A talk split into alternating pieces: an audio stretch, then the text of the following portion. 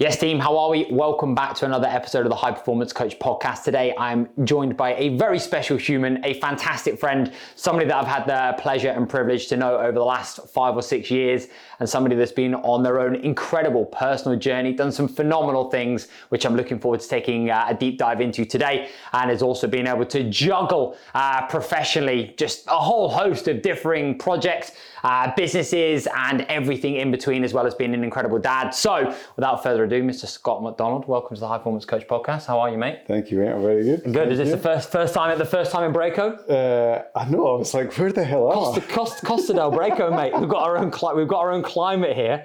It literally is like our own climate, mate. Man, I know. I, like, I genuinely don't even know where we are. Like, where is how, where's Stirling? I thought it was Stirling. Yeah, mate. It's, I tell people it's Stirling just because that's that's kind of a ge- the general consensus. That's the general direction that we uh, we we go in. Anyway, my question to you, and I'm actually really excited for this episode because we've been working together for the last like three or four years or so, and uh, obviously our relationship has developed. But I feel like there's so much I don't know about you that I'm excited to explore and take a deep dive on today. So first and foremost, who is Scott Macdonald?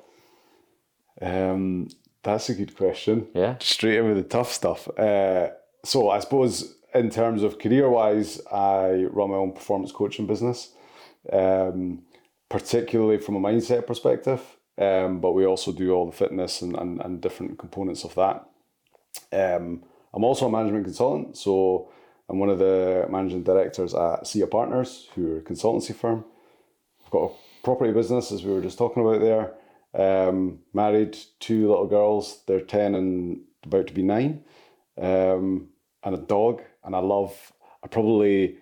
I just love doing like kind of mad shit. Whether it's MDS, whether it's jungles, whether it's Ironmans, and but yeah, and uh, yeah, I think, and that's probably where I got a bit. I, I got a lot of that from you, right? Like I actually think I got really into all that hard stuff in my twenties, and then there's something that happens in your thirties where it's like, oh, I take the foot off the gas, like, and I forgot about that, and then we got together like I don't know what was that like probably five five Yeah. years ago or something. Yeah.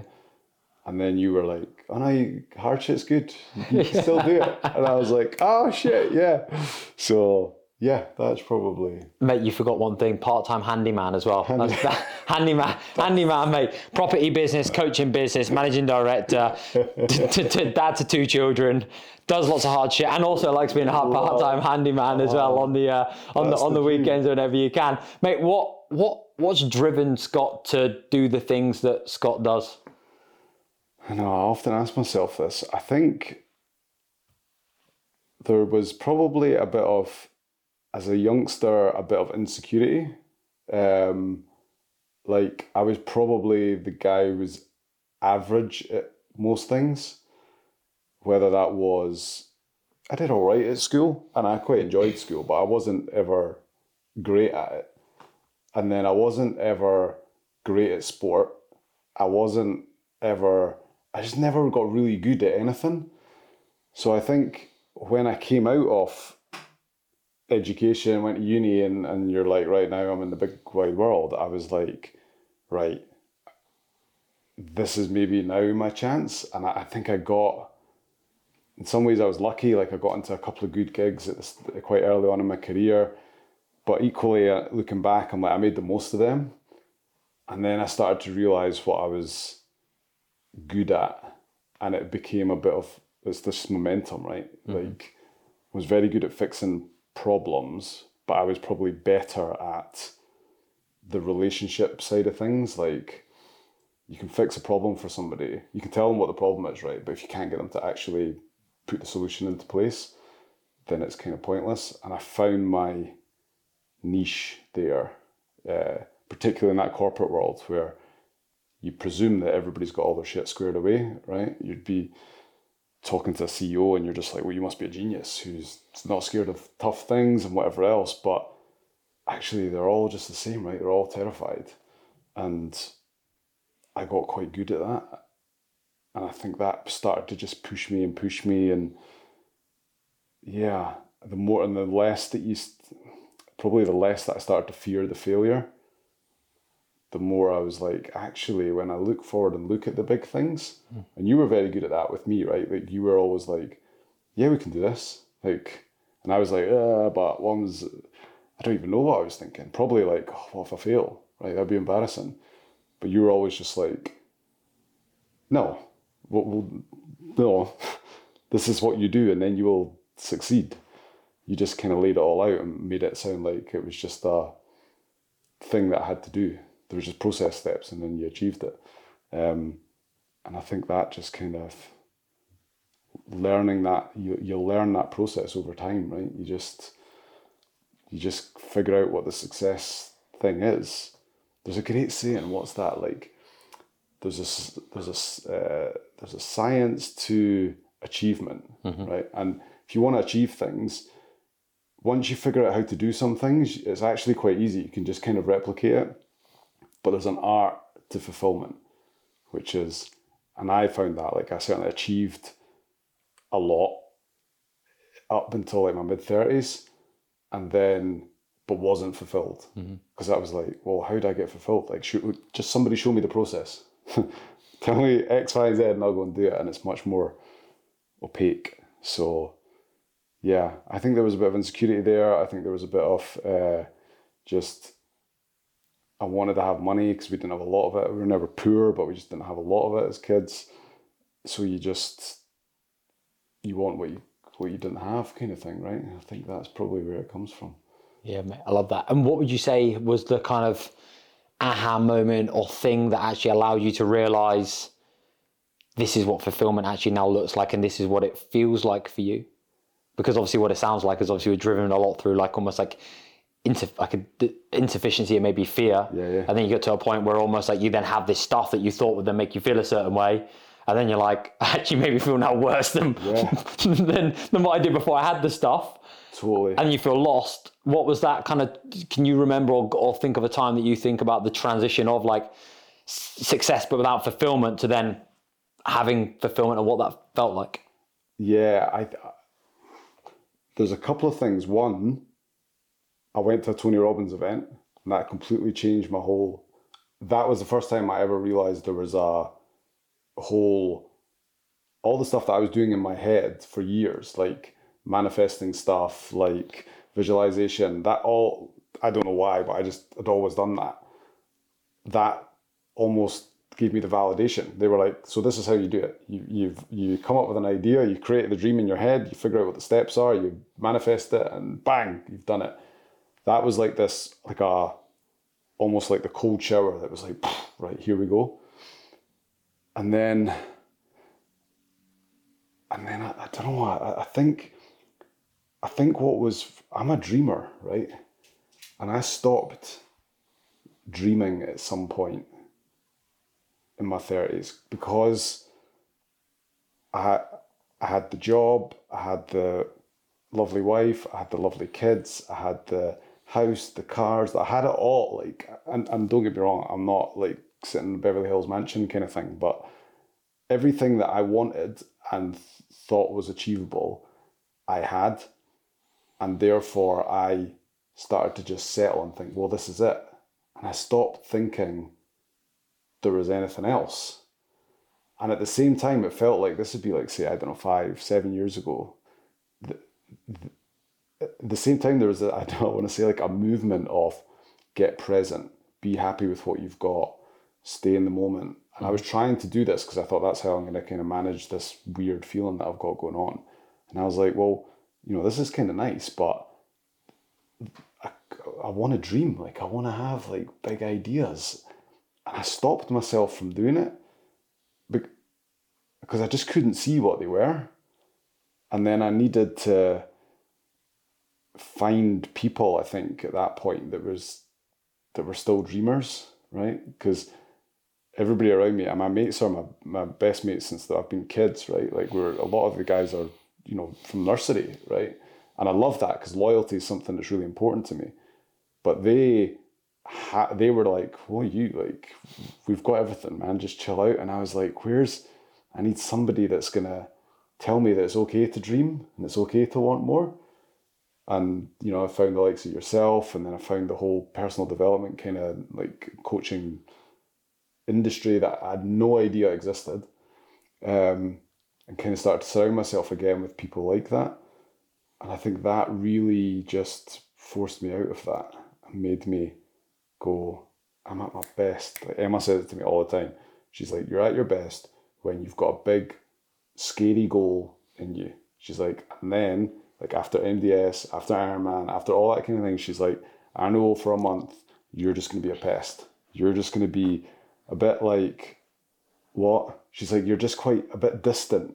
You're just like, ah, ah, like yeah, I'll do what, whatever. She's like, you lose like that focus and that like bang bang. She's like, you just go a bit slow uh, for a month, and then you're like, and then you just get some other stupid idea and then get going again.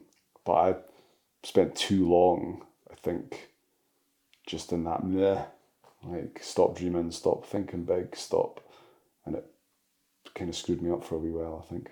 Yeah, I think, but, but but even you even before this podcast, you were talking about how you and your uh, mates basically just took a, a year away and just decided that you were going to go and climb Everest with with no gear. and again, like it sounded again like uh, now when you say that, it's like it makes sense because from what I can hear and understand, it's like twenties. It was like going out and exploring and just doing a whole host of different things. But then you almost got into like normalizing the norm of Totally. life, Totally. and then lost your self and that edge yeah. that you had, but you almost maybe didn't appreciate that you had. that I, I had no idea that what I had was a almost like this tool that I had to you know I had to keep it sharp. I just yeah I just fell into that normality that I thought I wanted. Right, it's kind of like that. It's like when people say, "Right, I want to make a million pounds," and you give them a million pounds, and then they're like, eh, "Now what?"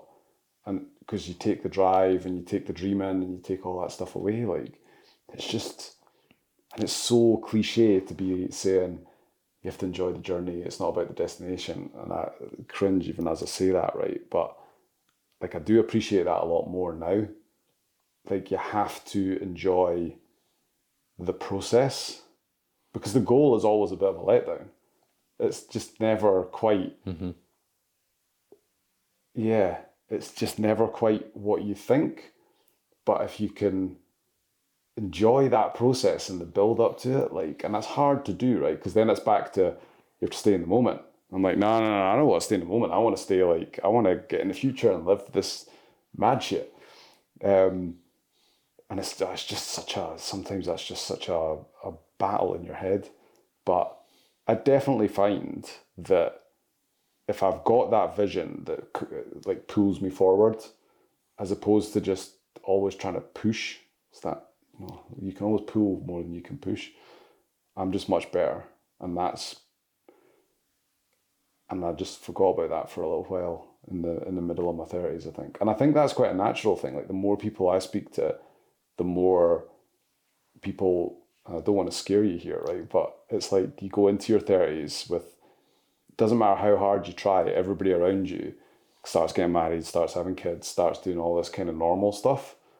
And then even if you thought you were different from all that, you're like, "Uh, shit, now I've just become one of them. Like, I'm just another lemming in the game.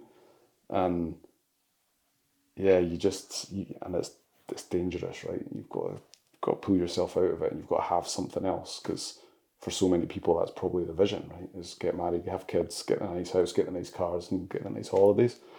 And again, when you get it, it's not that good. But fucking hell, how much fun did we have trying to get there, right? So, yeah, as cliche as it is, you've got to do that. I think.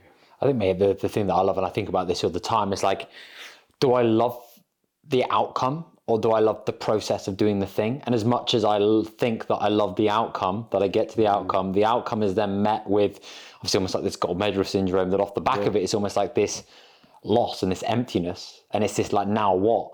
Whereas when I'm in the thing and you're in the challenge and it's in you're in the mud and it's hard and it's frustrating and you feel as though you're getting punched in the face and you question mm. yourself like, what am I doing this for? Why am I even doing this? Why am I even working towards this big thing? Like it could be mm. so much easier if I just didn't do that and everything's okay and you know you tell yourself that story of like you know how like what like what why is everybody else around me like yeah, yeah. not doing all this stuff and, and I am and why am I seemingly putting myself through this voluntarily Yeah.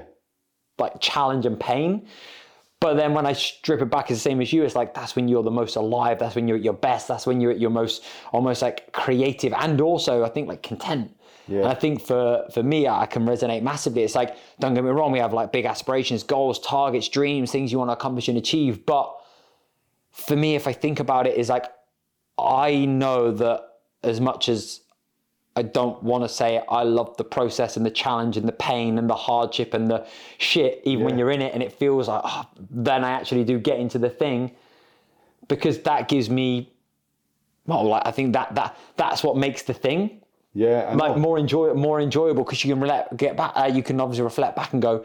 Whereas I think if you knew that you were going to succeed and it was going to be inevitable and it was going to be easy, well then you wouldn't do it in the first place.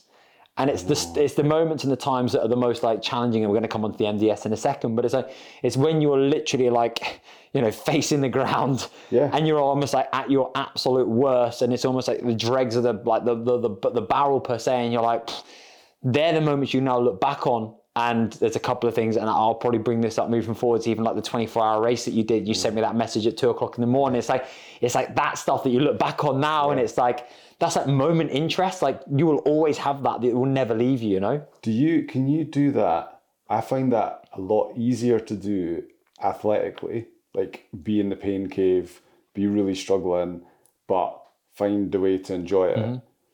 But in business, I'm not as good, and I don't I don't know why. Do, do you find that as easy in business versus athletic? Or do you like one more I think the other? I, mean, I, I think that's an incredible like question because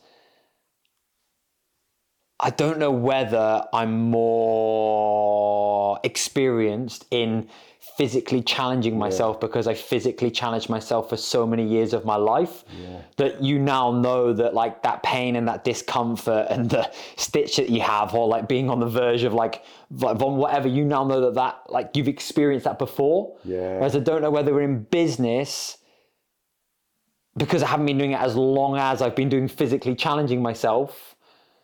And I suppose in, in physically challenging yourself, it's like I just need to get like you, you know, you're let's I'm doing a 10 mile run. It's like, right, okay, I'm at nine mile, I've got one mile to go. Yeah, yeah. Whereas I suppose like business, it's like, what's the end? What do you know what I mean? Like, what's the end goal? Because like, we we're just talking about like mowing the lawn or doing the handy, like yeah, doing the handiwork. It's like there's a start and an end. At least with a training session or a physical endeavor, there's a start and an, event, an end typically. Whereas in business, it's like yeah, you can create start and ends, but It's not the same. it's not the same. So I don't know whether it's almost like you can't anchor. This is me just thinking my thoughts out loud right now. It's like, I don't know if because you can't anchor it to like, well, I've got this to go. and and I wonder like this is this is helping me now because I'm thinking I don't set enough mid milestones mm-hmm. along the way, and maybe that's the problem, right? Like, or not the problem, but maybe that's part of the reason that it's harder in business because I don't have those mini celebrations so quickly Yeah. because I'm like, well, actually, what I'm trying to do is hit this revenue number, or I'm trying to get this many people, or I'm trying to get somebody through this tough thing that's. But it's almost like I'm a very visual person. Imagine if I actually just took that wall and just wrote January to December and wrote all the things that was like, right, you know, help this person to get through this problem here, here, get them through this physical challenge, get them through this mental one, deliver this revenue number, deliver this profit margin number, hire this person.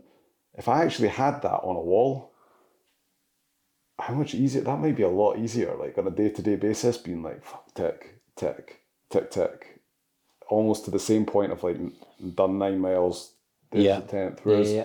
so much of that stuff is just in my head, and it's like on to the next one. I think there's so many open. There's. I think in business there's so many open loops. There is, yeah, so many open loops, and then you close one loop, and then you open another loop, and then it's always this like, oh, like obviously it's, it's, it's evergreen, infinite, you know, I suppose.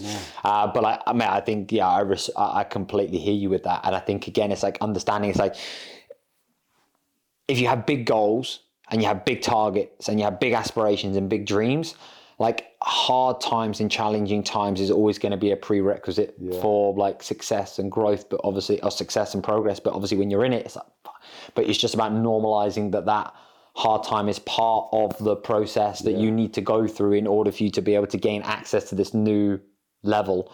But I think when you're in it, sometimes I suppose it can be difficult to almost see it. Yeah. And I suppose there's so many different like inputs. Yeah. And I also don't know physically, this is me thinking out loud again. You know, when it's just you and let's say running a 24 hour race, and let's say it's just you in the middle of the night, it's just you alone with your thoughts and nobody else and nothing else, and you are 100% in control. And you can decide whether you're going to put another foot in front of the other. And I suppose obviously the same can be applied for business, but whether it's, there's obviously so many other external factors Yeah. that obviously have to be taken into account. They're almost out with your control. There's only so much you can control. Yeah, I don't know. This I'm is just- like a counseling session because Yeah. then I'm like, wait a minute. If I say to somebody else, like I've, I can picture this client that's I've got, and she's brilliant, and I can tell she she wants to do 24 hour ultras, and she's right at the start of this journey. She's like, there's a whole lot of controllables that I can't control. There's a, there's a whole lot of uncontrollables in mm-hmm. that scenario you just said, right? It's the middle of the night. She's like, I can't see where I'm putting my foot. I can't, the weather it could be fucking horrible. It's the middle of the night. I can't control how tired I feel.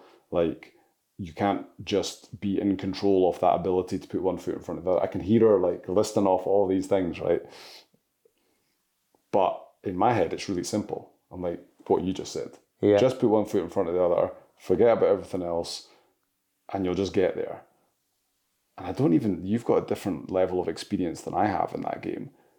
But sometimes like business is the same. yeah, It's just maybe we're being her, like going, fuck, like we've got this thing over here. And, and actually, when you speak to people that are extremely successful, they oversimplify. They feel like they oversimplify everything, right? They're just like, get a product, find a product that works, test it, test it, test it again, bang, go. Yeah. It's like job done. Yeah. And you're like, ah, it's not that simple yeah, because you've got This social media thing, Yeah, and, and it's like they're like, no, I've done this a hundred times over. You're like, well, I've done it once, yeah, right? And I'm finding it really fucking hard right now. So yeah.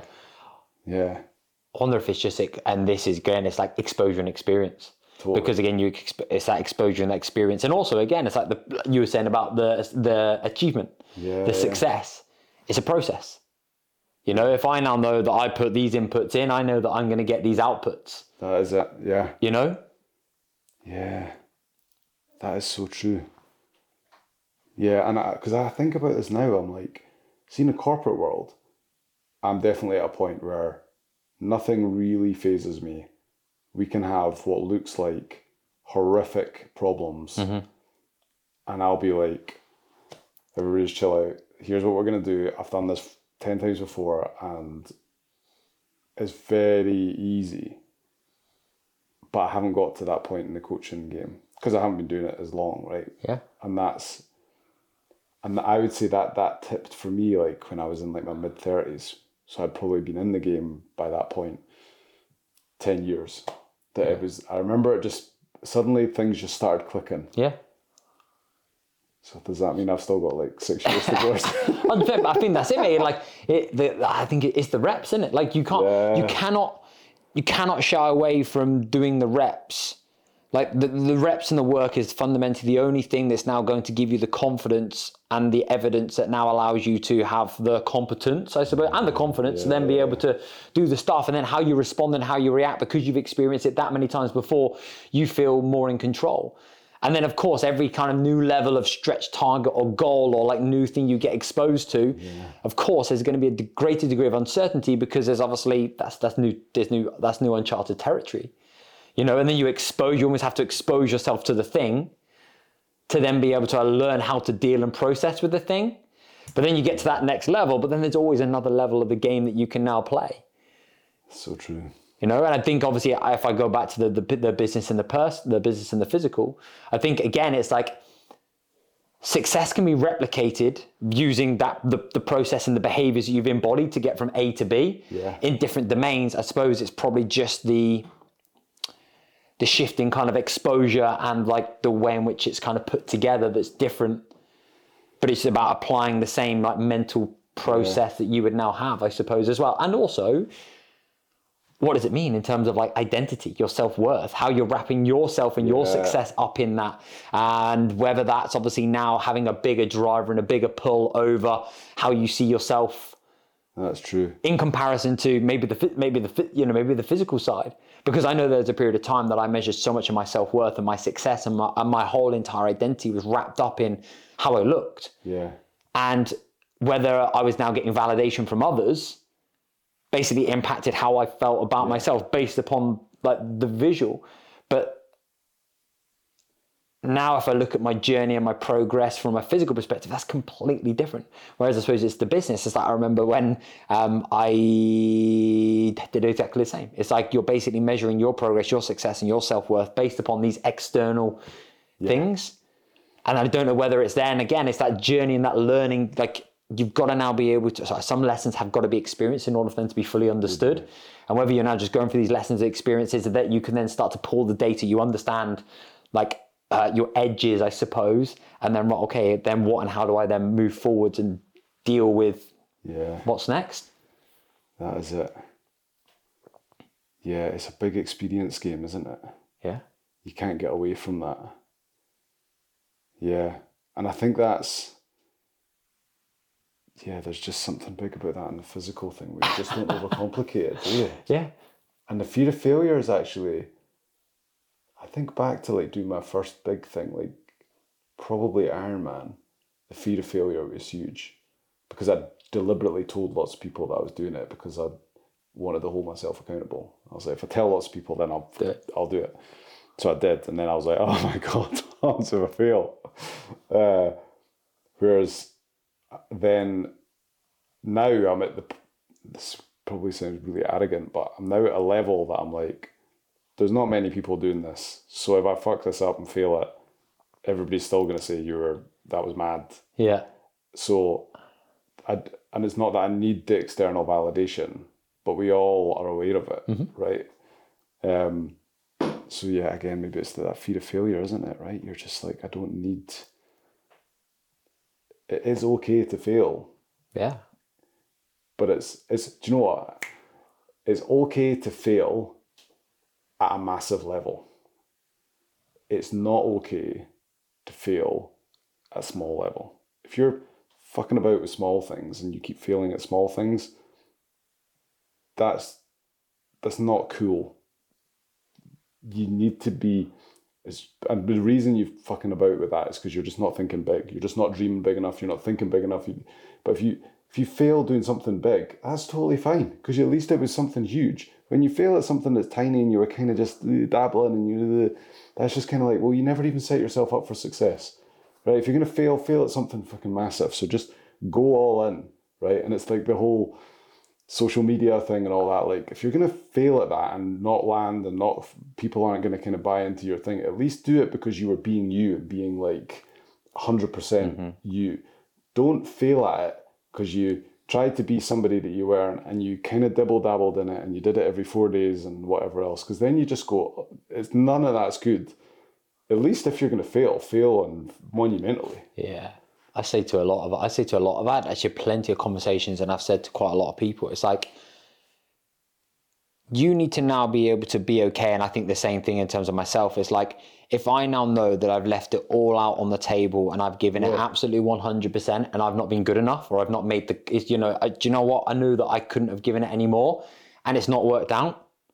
I'm okay, and I can live with that. yeah But if I now know that I have cut corners, cheated myself, not really gone like in per se in terms of committed to it, and I now know that there was more in there, nobody else will know, but I know. yeah And that for me is the thing that eats away. And, and I don't think I've ever said this. I think I, I've put it out on social media. But again, when I was a kid, I was running cross country races and I was never good at uh, running or anything along those lines. But I ended up getting a pope around when I was 12. Uh, and then basically I was doing a paper round seven days a week, but I kept on breaking my bike. So then I got to the point where I was like, well, I'm going to have to start running my paper round. So I'd run two miles to the shop. I then have two like two like thirty papers on the left, thirty papers on the right, one bag over the left shoulder, one bag over the right shoulder. I then run a ten kilometer paper round, carrying these carrying these carrying these bags of papers, and then lo and behold, like I did that every single day, seven days a week. On top of them, like football chain, mate, I then became an elite level runner. as you do without, I got forty quid a week as well. So an absolute winner. That's a double But, yeah, double double yeah. win. Um, and then I was like, oh, and I ended up then competing in cross country because I got good at running. Um, and I never forget, I was competing in the in the English championships, and I was against all these incredible runners. And I'd been so used to winning. I'd won the North, like yeah, the, the North Devon, the Southern, the, the Southwest, and everything else. And I was like, you so used to winning. And then basically went to this big race. It was at Sefton Park in, I think it's in Liverpool. Uh, my parents came up for the weekend, and uh, there's 400 people racing. And I'll never forget, I was like basically 4k into this into this run. We were going up a steep hill. I was like, I must have been about 150th or something. And I just remember in my head, I still remember it's this moment. I was like, this is hard. This is shit this feels so incredibly difficult. I'm not winning. What's the point? So I just faked a hamstring injury. And I basically just then crawled off to the side. Uh, St. John's ambulance came over. Oh, yeah, my hamstring basically got me. Went back. And uh, we still laugh about it now because my stepdad's like, you play on this story for years. And he's like, and he's like, I knew you were bullshit. And he's like, I've known you all my life. He's like, you were, I knew, I knew that you hadn't pulled a hamstring. You were just basically, you just knew that you weren't going to win. And you hadn't given yourself, you hadn't given it your absolute best. And so therefore you decided to quit on yourself because that was an easier option that now something that, that you've got to live with. And that for me, that moment and that feeling like when you stop and then I was like, I've just completely let myself down. Like that for me is a moment and an experience that I will never forget and has literally driven me so much. And every time I now think about quitting when something does get hard, I always then think about that Joe that Yeah, that, yeah. that halfway up that hill quit on himself, Yeah, made up some bullshit story yeah. to tell everybody else, and everybody's like, "Oh, it's okay." Apart from my stepdad, who's like, "Yeah, you're, you're a bullshitter." um, but it's that you know, and it's like at least if you give it your all, and you know that, and it doesn't work out, well, at least I've left it all on there, and I'll have grown through the process, rather than now knowing that there's still pieces of the jigsaw puzzle that I didn't put in. And it is it's that that that's like the perfect example of you have to if you're if you're struggling right now like if you're in that pain cave right now in your business or whatever it is right there's a good chance it's going to be this amazing learning this amazing gift that you're going to use at some point in your life later and be like well if i can do that or remember i did that and that was a terrible thing to do so i can't i definitely can't do that again. It's kind of just being able to take yourself out of that moment and be like this is hell. I'm really struggling. I really don't want to have to do this. But somehow, somewhere, this is going to be valuable. Yeah. This is going to be gold dust. Yeah. Mate, take me back to uh, that. What that reminds me of there is, uh, mate, take me back to the 24-hour race that you did, and you uh, you messaged me at two o'clock in the you messaged me at two o'clock in the morning. Yeah. Thanks for phoning me back. What was uh, what what mate what what what oh, man. talk, talk talk me talk me through that experience. Do you know that was uh, that was cool, right? Loch Ness 24 hour. I just had this thing in my head where when I did when did I do that? I did that after Ironman. I was like, I had that year. I think we'd sat down and said, I want to do a half Ironman, a full Ironman, and I want to try and do a hundred k ultra. And I thought, and that for me was like this massive, ugly, hairy ass goal that was borderline impossible. But I thought if I fail, at least nobody can say, well, oh, well you, you kind of didn't really, you half arsed it. So I was like, we were, I don't know what time like you started, that must be like 14 hours in, mm-hmm. right? You're probably a couple of marathons down by that point. And it's the middle of the night, and that is a horrible loop if anybody's ever thinking about doing the Loch Ness 24, because it's just a 7k loop, and you're just going, so it's, it's just going round and round the same loop. It's like a kilometre up a hill, it's a kilometre down a hill, your knees just jarring. It's a kilometre across tree roots in a forest, like it's like football training coming in and out of those tires. Yeah, You've got a kilometre on a beach, and then you've got a kilometre through this like knee high grass that's just tangling you up. And yeah, you just go to these places there where I've always been I've always been able to extract myself out of the moment there and be like, is this gonna help? Is this as painful as this is right now? Like literally like third person view, right? And I can see myself running, but then I can stand here and like look at myself and be like, "You're proud of yourself? Like, is there anything else you think you should be doing right now?" And I can just be like, "No, this is the coolest thing ever, right? Just, just find a way to keep going. Just." And I've never been one for the one step in front of the other. That's almost because I'm a dreamer, right? Mm-hmm. Like I'm always dreaming about the finish line, right? Like what that's going to feel like. And some people are like, oh, but it's fucking miles away. By that point, it was another nine hours of running away, which felt like forever. But that concept of being at the finish line, my kids were there, and that was the first time I'd ever really taken them to any of these events. Like it all, just putting myself in that moment and just reliving it over and over again to come out of the pain, right? That that's that's how I do it all the time. Is I'm never.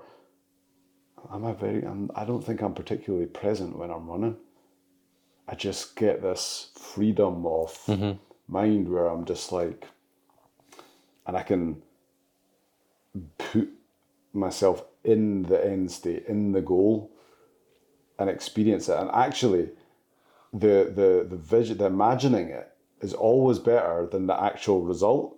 Like the way that I've envisaged that finish line was like, you know, the there's champagne flowing, there's thousands of fans flocked around. My kids are there, they're running, daddy, and I'm like, I love you, right? Like in reality, you're in the middle of the fields. There's just the three of them, and one kids, and a guy with a dog. Uh, but that's kind of how you do it, right? You just you have to have something that's that's bigger than that moment that you're trying to get to. That that's and that's when I come alive, right? I'm just like, fuck, this is hell. Like I can verify that this is hell right now. And this is what you wanted. Cause the, like, cause then the desert thing, right? To, to like, I always remember the day we arrived at the desert, me, Mark Rhodes, and a few of the other boys. We we step off the bus, right, and it's a sandstorm, like a complete sandstorm. So we were like, oh, this is fucking amazing. Like, this is like the real Sahara Desert. But after about 20 minutes, the sandstorm disappeared and it got really, uh, it was cool. Like, it was like 20, well, 27, 28 degrees, right? And we were told, like, the race is always done in the 40s. So we were like, I sat down with them that night. I went, I will be absolutely gutted if we have to run this race in like 27, 28 degrees. Like the easiest one there's there's ever been. Yeah. And we were sitting there like, there was a bit of, yeah, but still fucking really hot. we're still haven't run across sand. We're still haven't run 250 kilometers. And we've still got all this weight on our back. But I was like, if you're to do it, like, you've got to do it. You've got to do it all. Like, I want a full experience. So, yeah, like that, that was like Loch Ness, right? You were just like, this is where I want to be. I wanted to be in hell in the middle of the night, absolutely knackered, like nothing to eat, nothing to, nobody to there to like cheer me on or anything like that because everybody's sleeping. It's, it's exactly where I'm supposed to be. Yeah. And, and I suppose that's the business thing as well. It's just reminding yourself that's like, you're actually, sometimes it is really hard, but you're exactly what it's meant to be hard, mm-hmm. right? So almost appreciate that and enjoy that. And as I say that out loud, I'm like, I must keep reminding myself that, like, because the last three or four weeks has kind of felt a little bit hard because we've been trying to scale. We've got lots of new clients. We've got like new new problems, and I'm like, ah, this is fucking, ah, it's not what it's supposed to be like. But actually, it's exactly what it's supposed to be like. Yeah. And yeah, I'm probably just better at that on the physical stuff than elsewhere. Yeah. Yeah, I think so. Yeah. I think it's just acknowledging, like you say, it's just part of the process. And I say that sound like yeah, you're exactly where you're supposed to be, and there's something quite grounding There is. about that. Now knowing, right, okay, yeah, this is supposed to be happening for me, and I can't acknowledge or appreciate why that is right now. But when I reflect and I now look back, you can only connect the dots when you look backwards. Yes. And it's like now when you connect the dots backwards, you're like, ah, that makes sense. I can make sense of that now and why that happened and why that was a lesson and why this was an opportunity or why this thing like so like I thought was like happening to me actually was happening Yeah. for me. Mm. But it's just having that like hindsight when you have been able to kind of surpass that to be able to then see again and then you understand well how did i behave what did i do well like what was i proud of what actually wasn't i proud of in terms of like Yeah. and next time this arises because it will arise Yeah. you know it's a process and it's just going to be a repeatable process but it's just going to be packaged in a slightly different wrapper Totally. How do I then want to be able to draw back upon that experience, which I suppose comes back to exactly what you said about the physical and the business. It's like physically, right? Okay, this has happened so many times before, so I now know that I've been here so many times before, so I now recognize and understand the patterns. Yeah, yeah, yeah. Whereas I suppose in business, like I've been training for 20, 30, well, pretty much like, you know, 20, 20 years of my life. I've been in business 10 years of my life. So it's like, Yeah. it's almost, again, it's completely different, but you then recognize the patterns, then you understand how to process that. And I think that's the, like the power and the beauty and again repetition and experience like most like most importantly. So mate i love that. Like you're exactly where you're supposed to be and you can only connect the dots when you look backwards. And that does give you that sense of like acknowledgement and appreciation of okay yeah this does start to make sense. And there is opportunity here if i'm now open enough to look for this and see the lessons in this and i'm willing to grow through this. And again it's like I'm going to butcher this, but uh, my leadership coach said to me the other day, "It's like you have like I think it's storming, norming, performing, transforming. I think that's the right the right. right Yeah, yeah. sequence. Um, and so it's like you've got to go through that like storming phase Yep. To be able to get to the norming phase. And if you don't go through the storming phase, and like it's it's part of it. It's a bit like the emotional cycle of change. You have that uninformed optimism, informed, informed pessimism, valley of despair. And it's like I so like I, it's funny. You have like I remember doing a talk years ago, and uh, I basically was talking about this, and somebody put their hand up there like I feel like I pitched a tent, and, and I've got a campfire in the valley of despair, and it's like you know like and I've been there for ages, and I'm like yeah, but uh, on the other side of this is this like this Yeah. informed optimism, but you, if you you have to go through that, Yeah. but then it's like the processes, the systems, the people you have around you, like the vision that you now have, the trust and the confidence in the behaviors that you're trying to embody and what you now see that maybe nobody else now sees. And having then the people to the left and right of you and having that strategy that's so integral because it's going to happen, but it's trying to uh, process and deal with that to the best of your capacity. And I suppose the more that you go through that, the better you become at that. That is it. Like, and then you can obviously extremity expands capacity. So the more extremity you get exposed to, the bigger the capacity you build.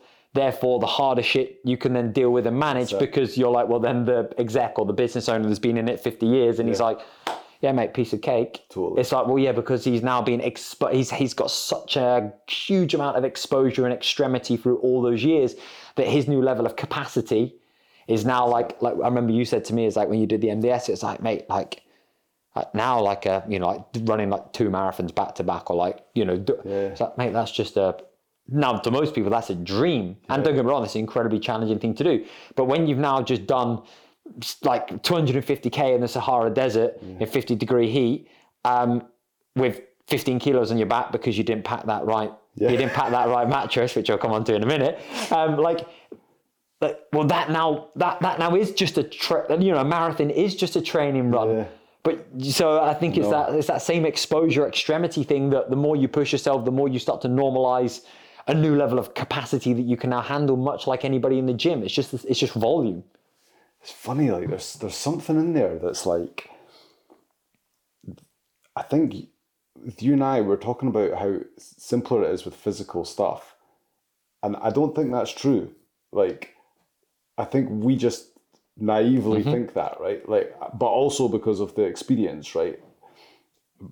But I, I think that i'm still convinced now there's something else like in business or in personal or whatever else. It's just your perspective of what you're and experience does massively help right? Because you can then just strip away all the noise and be like yeah yeah this always happens but nothing ever actually happens off the back of that noise. Um yeah i feel like i can't get that out of my head. I'm now like shit like yeah because i'm probably in that there's, there's when you get to the valley of despair right and you're sitting in your tent. The danger point there right is is you you you give up. Uh-huh. Because then it's like if you manage to stay in that valley of despair for nine months or something right if you can handle that challenge that pain whatever that is when you give up it's very hard to do nine months again it'll probably be six months and you'll be like nah i'm out and then it becomes three months So it's like you you have to go through it, right? Because month ten might just be the month that you you you, you come straight out of it. Yeah. Um, but you'll never see that if you don't appreciate that you have to you have to camp there. There's no way out of it. You have to be in that tent. So suck it up and just remember that at some point you're gonna look back on this and go, Oh, that was funny. Yeah. Remember we did that. And yeah. And that goes through. That goes almost full cycle back to what we spoke about at the start with regards to the goal side of things. And is it the goal of the process? It's like if I now look at anything that I've done that's been worthwhile. Like one thing that stands out for me is that cycling the length of the country. I don't. I can't really remember that many of the. I never tell the stories of the good times. Yeah. I only ever tell the stories and the thing that really kind of either gets me emotional or I feel incredibly connected to and I can sit in that moment, I can feel it, is when it was really fucking shit. And it was so hard and I was like on the brink. And again, it's like, that's the stuff that you now draw upon and you now remember. And then when you get to the finish line, that's the pain, the experiences, the struggle, the confidence, and the trust that you've had in yourself when uncertainty was the only certainty yeah, yeah, yeah. that you actually then kind of acknowledge and I think that's where that elation really comes from. Because like you say when it's when it's great and it's hunky dory and it's amazing it's easy. It's like well yeah this is great but like that's not the stuff that really builds you. We need those challenging kind of like tough tough moments. Because then you really find out what you're made of and you strip everything away and it's just literally you and the thoughts in your head Yeah. and how do I now process and I was like, yeah, have I understand the dialogue that I'm telling myself, and then it's the games that you play, and that's it in life. It's like, you know, you, you're, it's just a big game. It is. And if you treat it like a game, it's a hell of a lot easier. Yeah, It's when you try and treat it like it's a process or something that it becomes really hard because you're like, follow the fucking process, right? It's like, nah, it's just a game, mate. Just sometimes you have to go left, sometimes you have to go right. Like I always have this image in my head where um, it's like I'm on a road and then there's a roundabout. And then, so if I go straight, all it is is another roundabout. So I can go left, but there's another roundabout. So I'm gonna get to this end point. I just don't know whether I'm gonna go left, then right, then right again, and then left. Like there's just constant roundabouts. So when I've got these hard decisions to make, I'm always just like, right, I'm just at a roundabout.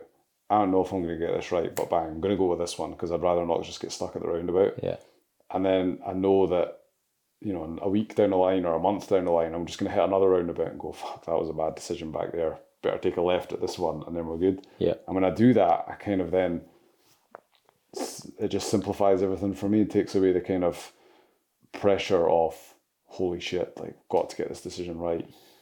And that's when I probably start procrastinating and then it all goes down the shitter after that. Also, you, you just get overwhelmed and then you almost don't make a decision because then you're almost basically in this paralysis and then you lose confidence and trust because you stop behaving Totally. in alignment with who it is you now know you want to be. And then ultimately that then leads into, yeah, you losing trust within yourself. And Yeah. that has, that obviously has an impact, you know? So, oh, mate, I get that. I'm just going to close a loop before we kind of proceed this conversation, which was the 2 a.m. Loch Ness race where you messaged me that I didn't message you back because I was asleep, warm and cozy in my bed, and uh, you sent me a you sent me a video, and I can still remember it vividly. And it's like you were the head torch on, you're in the middle of nowhere, and I basically woke up out of my scratcher in the morning, turned on my phone, I see how I see how Scott's see how Scott's getting on, and you're like, mate.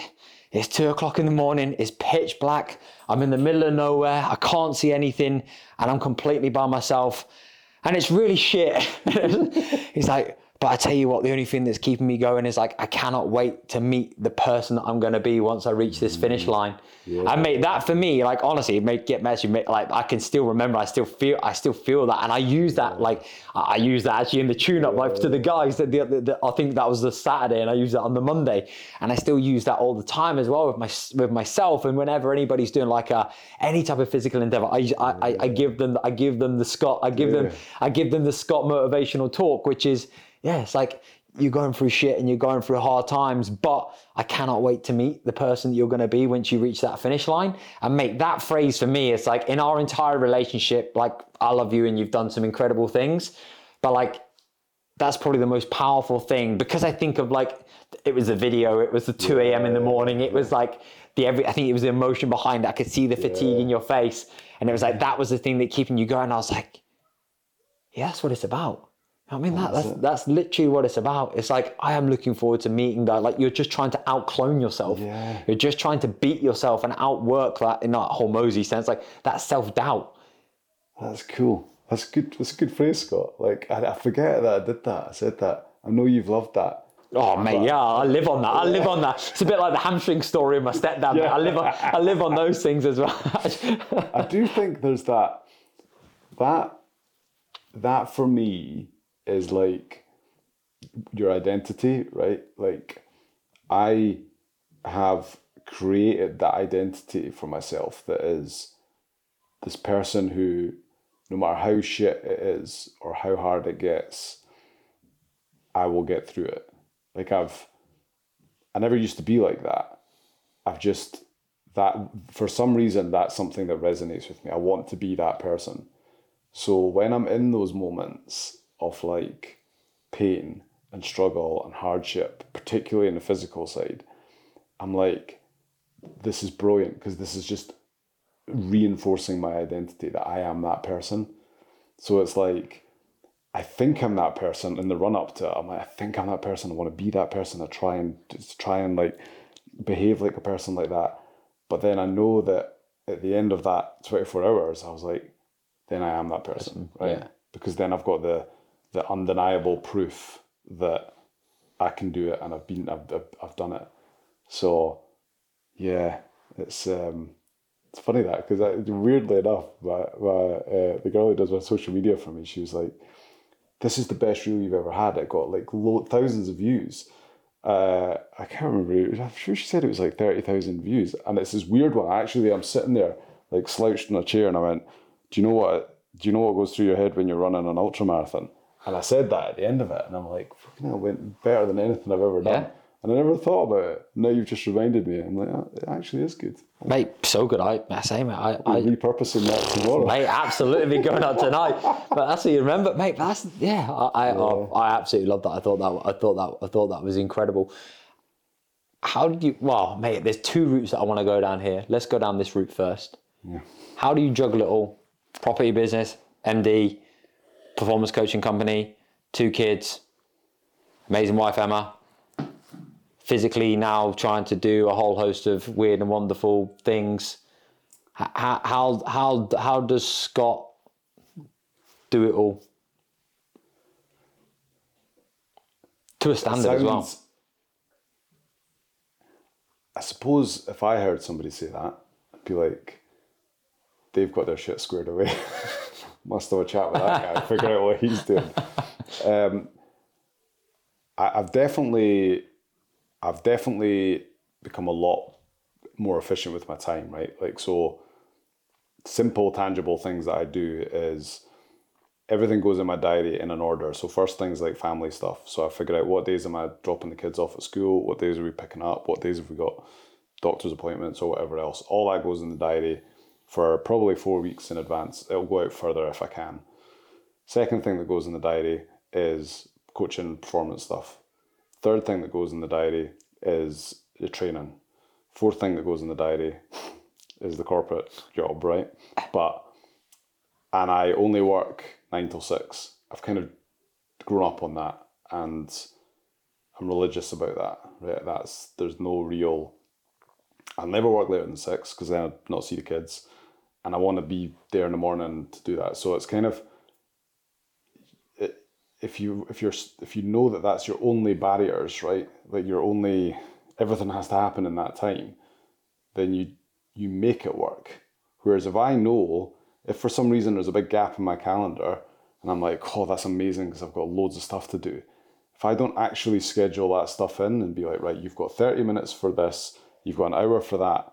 If I just sit at my desk, not a single thing gets done apart from the nonsense shit that doesn't need done. So I think I'm very good at prioritizing that and then locking it in. Mm-hmm.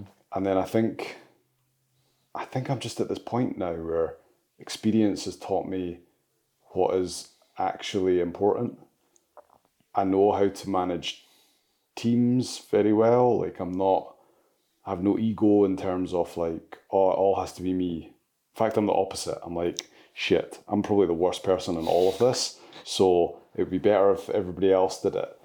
Um, yeah, I think I just and I'm constantly questioning it. Another couple of things I do. So every I do write a things to do list. I know some people are like, oh, it's a terrible thing to do. I always write my list, and I always write next to it the number of minutes that I expect that to take me, so that when I'm sitting there and I've got twenty minutes in between calls or something like that, I can look at it and go, right, there's three tasks that are five minutes each. I could just get them done, as opposed to that kind of, ah, I've got twenty minutes. I'll just I'll just chill that's really kind of helped me.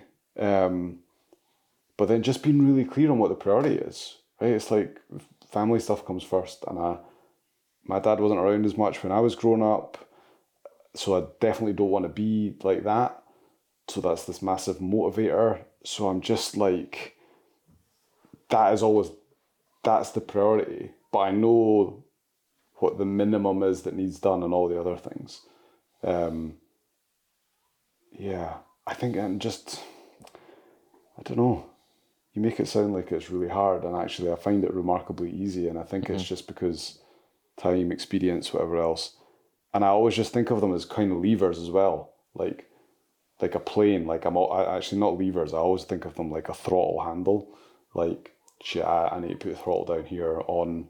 I can't put the throttle on all of it, which is the tempting thing, right? It's like I just want to go max out on everything. I'm always like, right, you know, actually family stuff's cool, right? I can take my get foot off the gas a little bit for a few days or whatever it is, and just everybody will tick over nicely. But I need to get my shit together because stuff going on over here.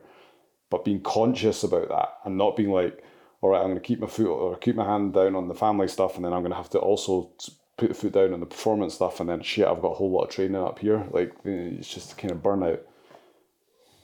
So yeah, I'm like a very visual person, so I'm mm-hmm. always like trying to yeah. And then again, identity. Like I just have this thing where I just don't want to be 80 years old and look back and be like, you could have done a bit more. Like that actually scares me. Like um, don't don't waste time. Do cool shit, and the more cool shit that you do, the more cool shit that you want to do. Like I, I just it's like a drug. It's like you just it's like training, right? Like people who don't train are always like, How have you got the energy to train? I'm like, I don't. That's how I get the energy, right? I have to go in the gym, run and jump and lift, and that gives me energy to go and do the other shit. I think that's the same with this, right? Like if I've got lots of things going on and it makes me feel good and makes me want to do more. Mm-hmm. When I've not got a lot on, because that's always the tempting thing. You get really busy and you're like, oh, see if I could just jack it all in. Life would be so much easier, right? Like, actually, you know what I'm going to do? I'm just going to work really hard for another year, put all the money away in the bank, and then I can just sit on my ass and do nothing. Like, I'm just not that content in that space of doing nothing. It's kind of cool for a bit and you need that time, but it's not the identity that I've kind of created for myself. Um, so it doesn't feel good. Yeah. Yeah. And we do that. I do this a lot with clients, right? Like it's what is your identity? Trying to really get them to understand. Well, my identity is that I'm this really. Most of my work comes in through sort of through that entrepreneur corporate business side of things, and I'm like, they're like, well, I'm this really successful person at this. That is my identity, and you're like, all right, cool. And they're like, but I'm not that interested in it anymore. I've got these other ideas that I want to do, but I can just never be bothered. I'm like, well, no wonder, because you don't identify with any of it. Like, it's not something, your identities, as humans, our like our number one need is to remain consistent with the identity that we create for ourselves. So it's like, if you don't create that identity that is, people want to run a marathon or something. It's, it's the opposite. They're like, I am not the person who can run a marathon. I'm like, well, probably not, right? Like, if that's what you think, like that's what's going to happen here. But yeah, I've like created it, designed that kind of identity to be who I wanted to be. And now I just want to remain consistent. So I just keep myself busy and yeah, do do fun shit. Make it fun as well. That's fucking that's probably the biggest thing of all. I got lost for a while in the this has to be boring, like monotonous. Can you handle the monotony? Just, you know, again, saying that out loud, you're like, what were you thinking? But I know so many people who are like, oh yeah, I just sit in these meetings all day. They're so boring, but I can, I can grudge it out. Yeah. I really grind, and I'm like, fuck it hell, like, It's like a badge of honor. yeah, totally. And it's like this, yeah, yeah, and that's sort of like a massive thing in the corporate world, right? Because it that's that's in the entrepreneur game. It's a bit different, right? People want to have fun. It's much more personal and stuff. Corporate can get so stuffy and the Yeah. um, yeah. I think that's probably how I try to squeeze it in. I love that. One big thing that I take from that is when you're talking about the training side of things, it's like I don't have the energy to train, but the energy is the thing that gives me the energy to do the other things. Totally. And it's that thought process of like you have to behave your way to a feeling, you have to behave your way to success, you have to behave your way to like you're never going to feel like it, but that's why you have to then behave your way to it. Totally. And it's understanding that as a concept, which can often, like you say, you're like, oh, let me just wait until I feel this, or I feel more recovered, or I feel like I've got energy. Now there's a time and a place to understand that, but also at the same time, it's like sometimes I have to behave my way to how I want to feel and where I want to be. And the success that I now want to have, and like, what does that now look like? And again, that comes back down to the patterns. Okay, what are the bright spots? Right, okay, I basically achieved it. Anything in your life, it's like basically I was here and I got here what were the behaviors that I embodied? How did I think? What did I do? How did I act? Right, okay, you can literally pick that up Yep. and then put that into the other thing. Yes, it might look slightly different and there might be a few different levers, but it's still the same process. That's it. Do you write stuff like I, so? See, I, when I'm, I'd love to journal every day. I think it'd be really. I mean, I, it would help me enormously, but I just can't be fucking asked. But I think what I, what I do do is when I achieve something big, or if I'm feeling in a particularly like great state, I write stuff down. I'm like, how did I get here, right? And that's so fucking important, right? Because you can listen to as many podcasts as you want about how Joe got to be where he is and how he's happy and how he's got all his success, or Scott or Johnny or Hormozi or whoever, right? But you're it's kind of like just this big brainstorm. There's a million different ways you can get there. If you don't actually figure out what your things are, then it's really hard. And what I do is like I'll go like everybody you go through these cycles where I'm like, oh, I feel so fucking good just now, like take on the world. And I write stuff down. I'm like, what have I been doing recently? Like how how do I feel? What's what's been going on? So that when I then hit the dip, I'm like, right, like get back to it. And it's got to be specific things. That I actually I did this. I was reading it this morning because I've got this shoulder injury. It's been going on and on, right? And sometimes it flares up, sometimes it's fine. And it's flared up this week, and I'm like, what the fuck, like. And normally this can go on for like months because I just don't know what to do to get rid of it. But I've written down now the little things. So I'm like, I have to get up when the alarm goes off. If I lie in bed, it just flares up. I um, I have to take two Brufen before I go to bed to bring the swelling down. Tiny, just tiny little like details that in general would seem irrelevant that make such a difference. Stand at the desk more so than you're than you're than you're um than you're sitting. And when you've got all these little triggers, and because I wrote them, so they're my words, so they trigger me more than if you wrote them, I can so quickly get out of that like that's an injury, right? But I can otherwise I can get out of the state that I'm in, whether it's a mental thing, so much quicker if I've got it written down and I can kind of just quickly learn. It's kind of Yeah. like the whole coaching philosophy, right? Like don't try and make all your own mistakes. Just go and find somebody who's made it. Yeah. Whereas this is like just finding me and going, oh, you used to be quite good at this, or you used to feel great about it. So now I'll just quickly learn it all again because you too quickly forget. Do you write that sort of shit? Uh, I don't, I don't, I don't necessarily journal every single day. I spend a lot of time writing with pen and paper, like just a whole host of random thoughts, feelings, what's going on. Um, I do do like a weekly kind of just uh, brain dump, like what went well, what didn't go well, how am I feeling, where am I right now, why am I feeling the way in which I'm feeling, how do I want to feel moving forwards, what are currently the friction points I feel as though that I'm facing. Um, so I do that a lot. Um, but I'm not like religiously like I do this at this point. It's more like a, it's like based upon kind of like feel more so than Yeah. more so than anything. Um, but you picked up on a great point, and I, I remember and I, I communicate this quite often to people. It's like we have, yes, I think they use it in the um, in the um, military. It's like this bounce back ability. And it's almost then, and I think about this whenever you had, like, I used to use it a lot with like the nutritional stuff. It'd be like, right, okay, if you now know that you're in a high, like a highly emotional state, and you now know in that highly emotional state that your first default mechanism is to go to food. Yeah. It's like you now need to, when you're in a logical state, write down the, how you're going to be feeling, the thoughts, the fears, the thoughts and the feelings that are going to be going through your head at that moment in time that you already know because you've done that a hundred times, you felt that a hundred times before. So that when you're now thinking about going and doing that thing and you are in that state, instead of then having like somebody tell you, because again, it's not you, so it's not autonomy. But if you now have something that you can now go and look at and you can read and you can now just basically, listen, Joe, right now you're in a highly emotional state. You, you know, emotion is high. You now know that you know you're tired, you're hungry, you're this, you're that. You know that your initial response would be just go and eat something or go and do this and go and do that. But you know that you now know that that's not the answer and that temporarily may make you feel better. So you reading this is a sign that you need to insert go and do another three three other things instead and does it always work no but it's like at least it's that way where like you say it's come from you and you've written it down and then that's a framework that you can then go right okay when i'm in this state and i usually that would then usually cue the response of me doing this I'm now going to read this thing, and then that's going to ch- hopefully start to change that behavior to start to get you to go right. Okay, maybe I'm not going to go and sit on the sofa and eat that food. That maybe I'm just going to go for a walk instead. Yeah. And then if I then if I still feel like it, then but the likelihood is y- you won't. Do you know what I mean? So it's like right, okay. So but it, so I'm saying if you can write the, the the the beautiful phrase that you said it's like because it's my words. Yeah.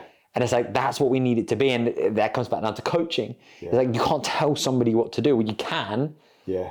but that'll only work for. What happens when you're not there? So how can you then co- get them to self-coach themselves? And like it's these little things that can be so powerful that give you that anchor that you now know that like when you're in that emotional state, as an example, or tired or fatigue state, that's not you.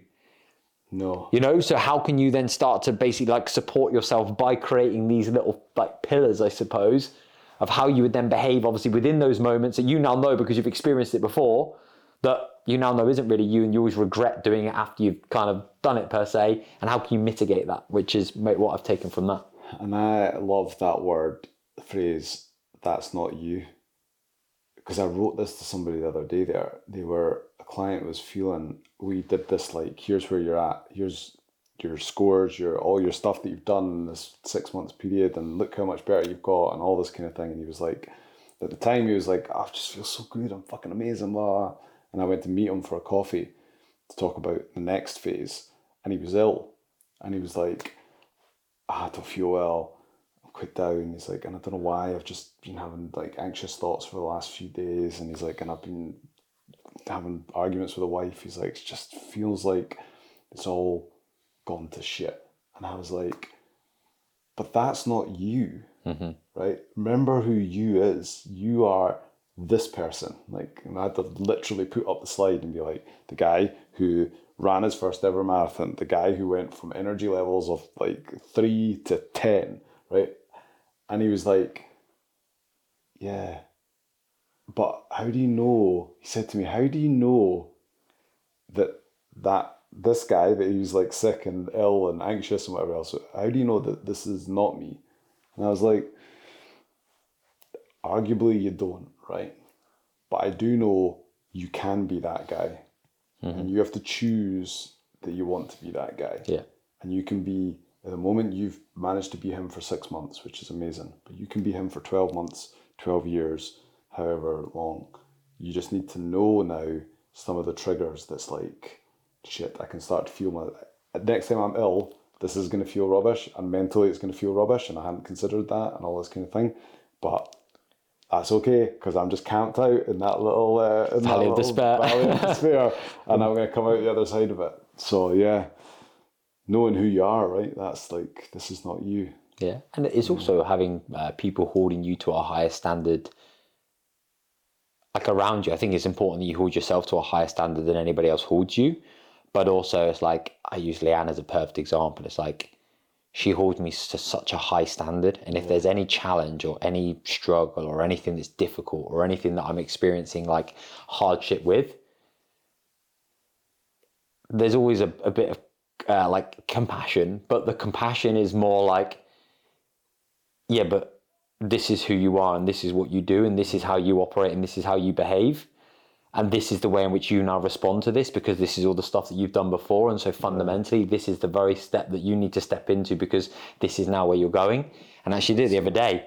And it's like, it's almost like you have to hold yourself to a higher standard. But of course, that's why you need people to the left and right of you. Yeah, yeah. But can then say at points, because again, like you don't go, you don't get anywhere alone you know, and that's where you need people around you. And it's like, yeah, okay, you know, bit, at times you need an arm around your shoulder, you need a cuddle, and you need yeah, to be told yeah. it's going to be okay.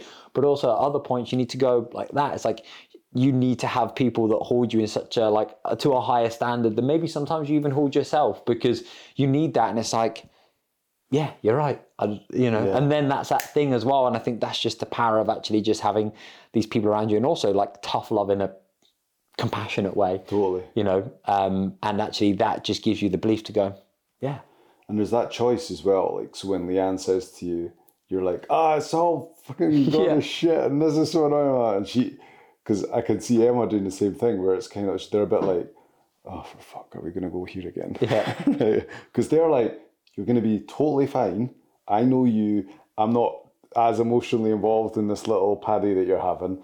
So like sometimes Emma would be a bit like, I don't even know why you're getting upset about this because you know that you're going to be absolutely fine, and and I'm like, but and there's a decision that's like, right, either I try to justify why I've got to stay in this state and why it is a massive problem and you're being a dick, and I, or it's like, actually, yeah, you know what, fair point. I probably will be all right. Yeah. And it's just, uh, it's, little decisions like that that you've got to be so careful of. Yeah. Because too many people probably get caught in that. No, I, there's a great saying an old coach of mine used to have, and I can't quite remember what it is, but it's like people will fight more for their limitations than they'll ever fight for their dreams. Like people will say, if I say to you, you know, here's your dream, you will be like, no, but I, I can't get it. Like, I mean, have you seen what I've got going? I've got this going on in my life. I've got this problem. I've never done that. I've never like they'll fight so hard, but then when you're like, fight like that hard about getting over there, and you'll be fine. But people don't, right? They they want to fight to justify those limitations that they've got. Um, yeah, you've got to catch these little decisions in the moment. The small behaviors are all the small behaviors the small behaviors make the difference. Totally. you know because again a few small behaviors again like may potentially you know don't really have a big impact but then when compounded over time they start to have a huge influence and it's stuff like that. And it's how quickly again it's at that bounce back ability. How quickly can you then bounce back? And that's where you need to have the the systems the processes and the people around you to a allow yourself the opportunity to feel the feeling. Yeah, yeah. remove the story that you're telling yourself but feel the feeling. Why am i Yeah. feeling this way? And then go right okay what's my next action? What's my next step? What do I now need to do? Like, what is like, what does my future self want my current self to thank myself for within that moment? Yeah. You know, that's and you don't always get it right. And I make bad decisions, and everyone does because you're a human being. But it's like if you can make more positive ones than negative ones in alignment with the person you're now committed to being Yeah. and becoming, well, you're always going to be on that kind of upward trajectory. That is it. And I think that's where the physical challenge and the physical endeavors and doing the physical stuff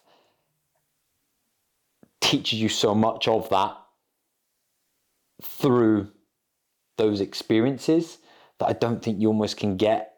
You can get elsewhere, but I think it's that physical, what you can do with the physical body when it's telling you to stop and it's hard and you- you're tired and this and that. And it's that relationship between body and mind Yeah. that if you can cultivate and build and develop, like that's the thing that, again, I think it just teaches you discipline Yeah. you know, and that then carries over into like other aspects and other and other areas because you have that resilience that you then build, and like you say, you then generate the energy and everything else that comes along with it, which brings us nicely into the MDS.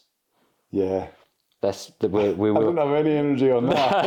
It's knackered. Hundred percent. And the, the great thing is, actually, wasn't too long ago we were sat with Aaron, and uh, we had Mr. We had Mr. Mark Rhodes uh, sat on the couch, and he was eight weeks, about eight weeks from the M- eight, eight about eight weeks from the Right, I listened MDS. to that one. Yeah, so he was about eight weeks out from the MDS, and uh, obviously I went and did a. He kind of brought his. I felt like a right pussy because he was running with his. He was running with all the weight on his back, and Yeah. there was me just like with my little gel and my my my, my little free chain. Yeah. that was it. And he was like carrying this, you know, carrying his mattress and his uh, and everything. And I was like, oh god, I felt like I've got this too easy. I'm bobbing along next to him, chatting away like a chirpy little budgie. Yeah. He's probably like, shut the fuck up. Yeah, it's isn't he? Like, but God. he was obviously there before and he was in the preparation and we were speaking about that. So obviously you uh, got the opportunity to share a tent with him, which is uh, pretty quite powerful because obviously you didn't know each other before that. and obviously I, it wasn't because of me, but it was like, I was like a mutual between the two of you. and Yeah, now you've become like uh, connected Yeah, on a whole new level, uh, which is amazing. But mate, let's just go, let's just go through like three key lessons, moments, or like things that stand out to you the most? Because I know that we could probably be here for another three hours talking about this stuff, and I know that we've got bicep curls that we need to go and do, um, and we need to go and train. So, mate, what were the three key lessons, or like three things that really stand out for you from that experience? Actually, first and foremost, explain what the MDS is. um, MDS Marathon des Sables. So they say it's the toughest foot race in the world. So it's six marathons, six days across the Sahara Desert. Um, one of the days is actually an ultra. It's ninety k's. So what's that? Like fifty or fifty-five miles. Self-sufficient. Um, so you're carrying all your own foods, which is disgusting because it's all dry, dehydrated stuff that's at best lukewarm. Uh, carry all your own water, and it's hell on earth because it's fifty odd degrees every day, and I've certainly never want to run in fifty odd degrees ever again. But an amazing experience. Like it's, yeah, it's just the, it's it's. It's just one of the one of the best things you ever I, I've done. Like it's just so. If if I think like three lessons, I would say number one above all is that that Goggins saying of when you think you're at your absolute limit, you're actually only at 40% of your potential. That was never truer in that in those in that whole week. Like it was I thought I, I went into that in great shape. Training, I've never had a training block that went so well as as that did. As tiring and as exhausting as it was, there was no injuries, there was no niggles. It was just great. So I was thinking like, I wasn't trying to win it, right? Like I'm not this pasty Not until white year. Scotsman, yeah. But I was thinking like I'm gonna be, I'm gonna be.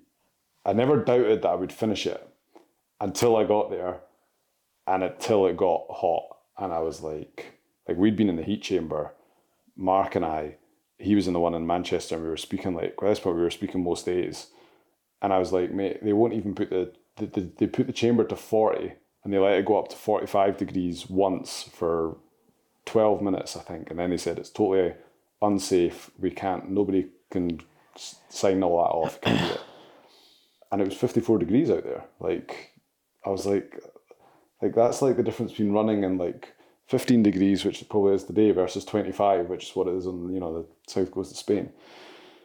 So that was the big lesson for me. Just thinking that I was there was so many times I thought I was just completely done. I was like, there's just no way I can possibly keep going.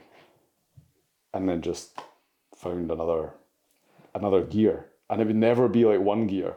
It would be like three, four, five gears, like three, four, five second wins. And it was like, holy shit.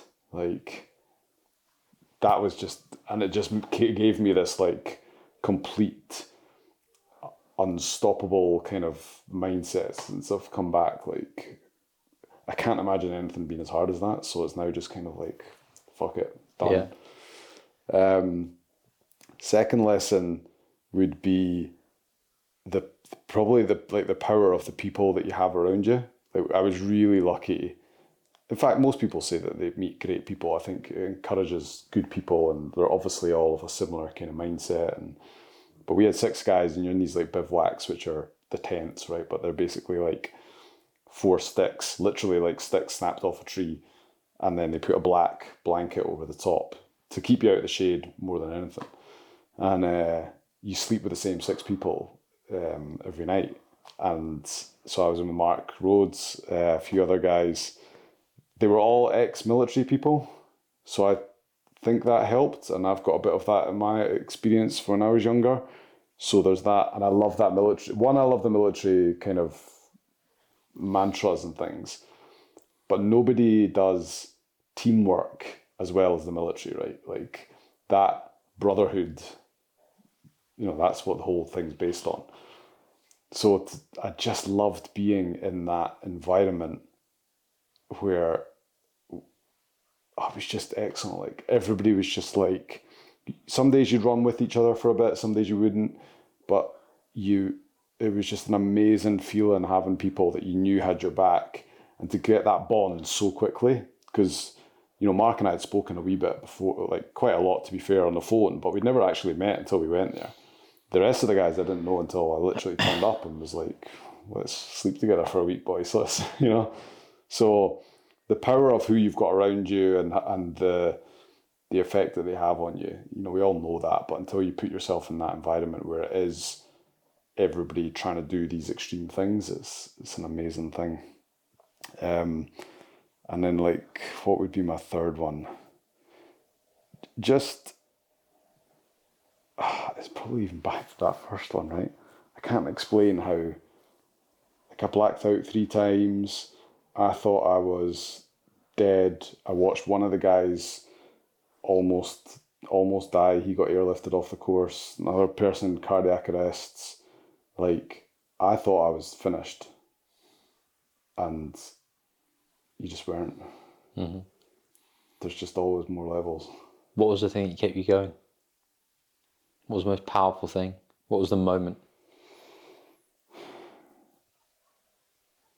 Like my kids were were a lot of it like because there's this real there's this real fine line with it where you have to be a lot of people had said to me why are you doing that? You've got a wife and kids. That's really dangerous. And i knew some people like, like my best mate actually said to me at one point he's like look I, I just don't agree with this. I just don't think it's cool. And i was like fuck really? Like and he's pretty chilled out and laid back. He's like i just i don't know why you're risking this. And i was like i'm not to die. Like that hadn't crossed my mind. And then you start to read a bit more and you're like, oh shit, people do die on this. Oh, fuck. And then, you know, the first night, it's cardiac arrest, and you're like, fucking, he's a really experienced ultra guy. He's the same age as me, and you're like, oh my god, what is, what is this? But I think I just, yeah, like my kids were just such a massive motivation to a stay alive. In the moments that I was like, shit, I don't know if I'm gonna hear. Because what happens is you basically your body gets so hot um, that it starts to switch off parts of it to to keep cool. And so what happened in the first days, I, I'd run. My body would get over to, when you go over two degrees of your core body temperature. That's when it starts to shut stuff off. So my brain would first of all shut my my sight off. So my peripheral vision would like start to go all fuzzy and start to close and then it felt like my body it was it felt like somebody would like lift my head off my neck and fill my body with a bucket of cold water. So I'd literally see like goosebumps, and I'm like, it's 50 odd degrees, it's not cold. But that was like, say, 15, 30 seconds, and then bang, I just woke up like face down in the sand, like, what the, what the fuck was that? Like, and then that happened three times on the first day, and you get back and you're like, my wife Emma had said to me before we went, she went, "Do amazing. I love you to bits. Know when enough is enough. Don't push through any silly limit." And I was like, maybe that was the limit. Fuck.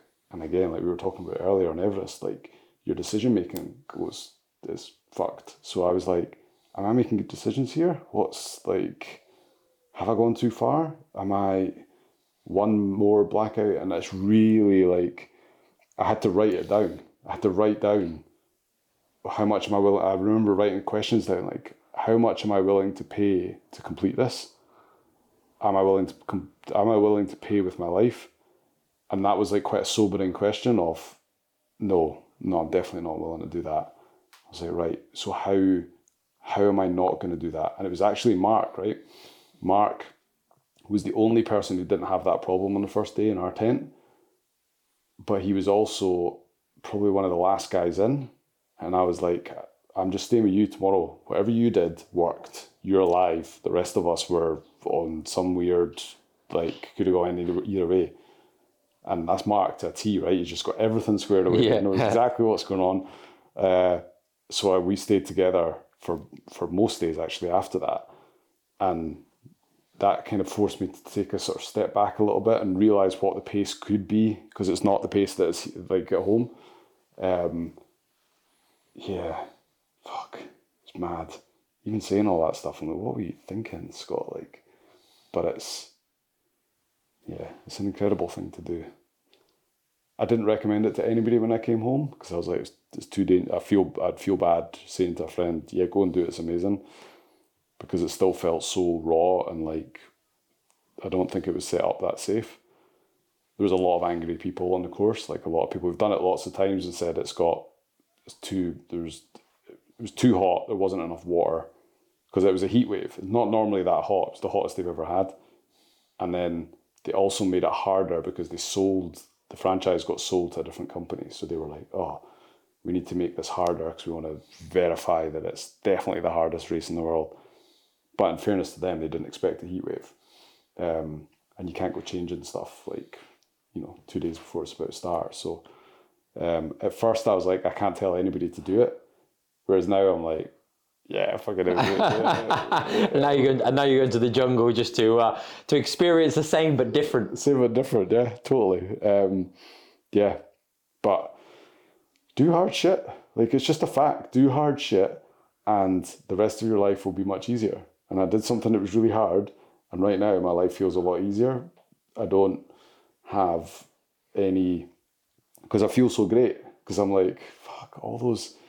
I could do anything. Like this is how exciting is that? If I could do this, I can literally do anything. Like we were having conversations about world record attempts and stuff. We were like, now that we've done this, like she just feels so unstoppable, and like, I'm like, this is kind of, I need all of this in my life. I'm like, I need to do something insanely hard in other parts of my life.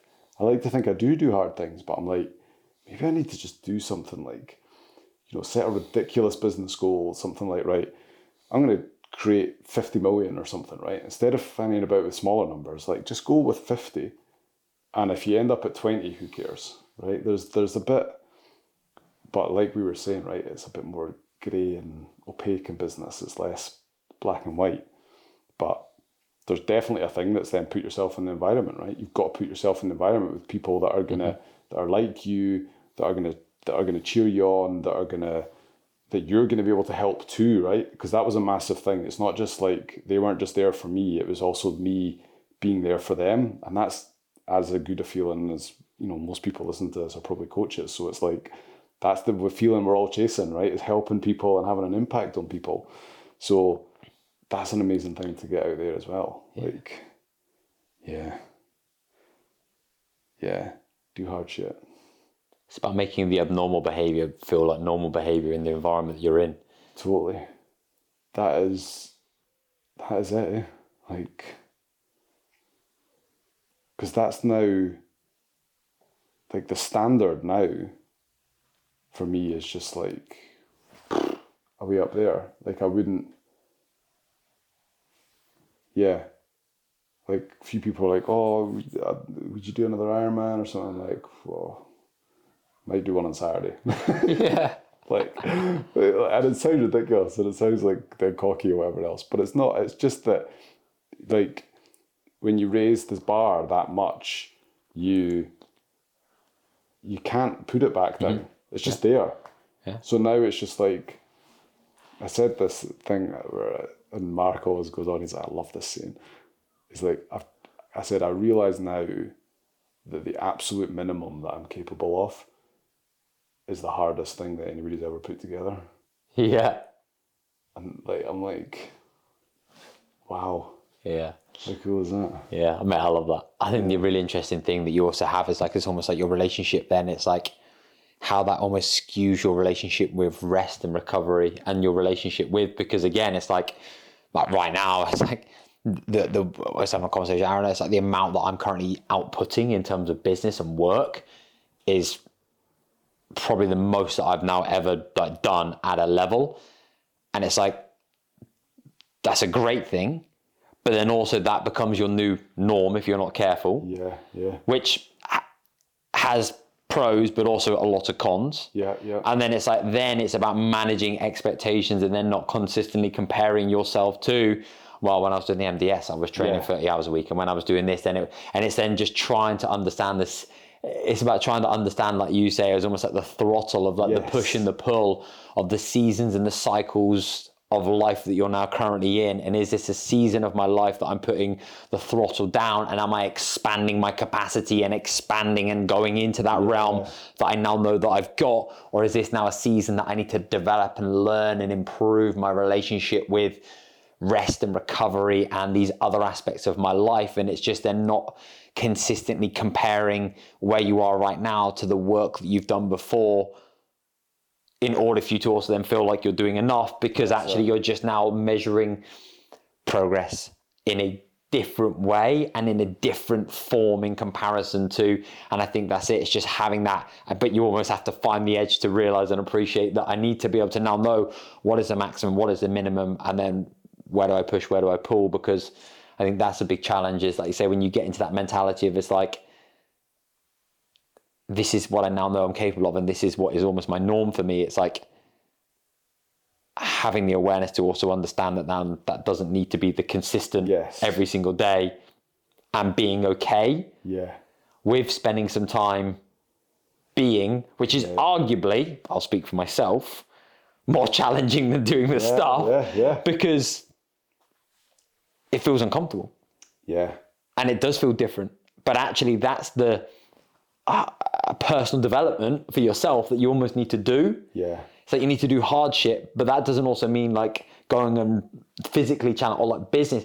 Doing hardship for you is also going, right, okay, Scott, for the next three months, mate, we're actually not going to do any physical, like challenging hardship. You're actually now going to do hardship, which involves you doing less Less, and yeah. being okay with doing less and actually being able to feel good with doing less and now yeah. looking at the other you know I mean that that is also hard shit but just it's wrapped in a different pa- uh, like yeah wrapper and it's about understanding that as well that it comes in many forms and in many different ways not just the the the fit like you say the physical that needs to happen I believe I'm a massive believer in that but also the thing that I'm learning about myself as well is that the hard shit is also just being and being okay with not pushing yourself to the extremity or feeling as though that you need to be getting after it all the time because that feels uncomfortable and if it feels uncomfortable there's clearly a challenge and there's a problem there that you need to explore and actually become more okay with. Yeah,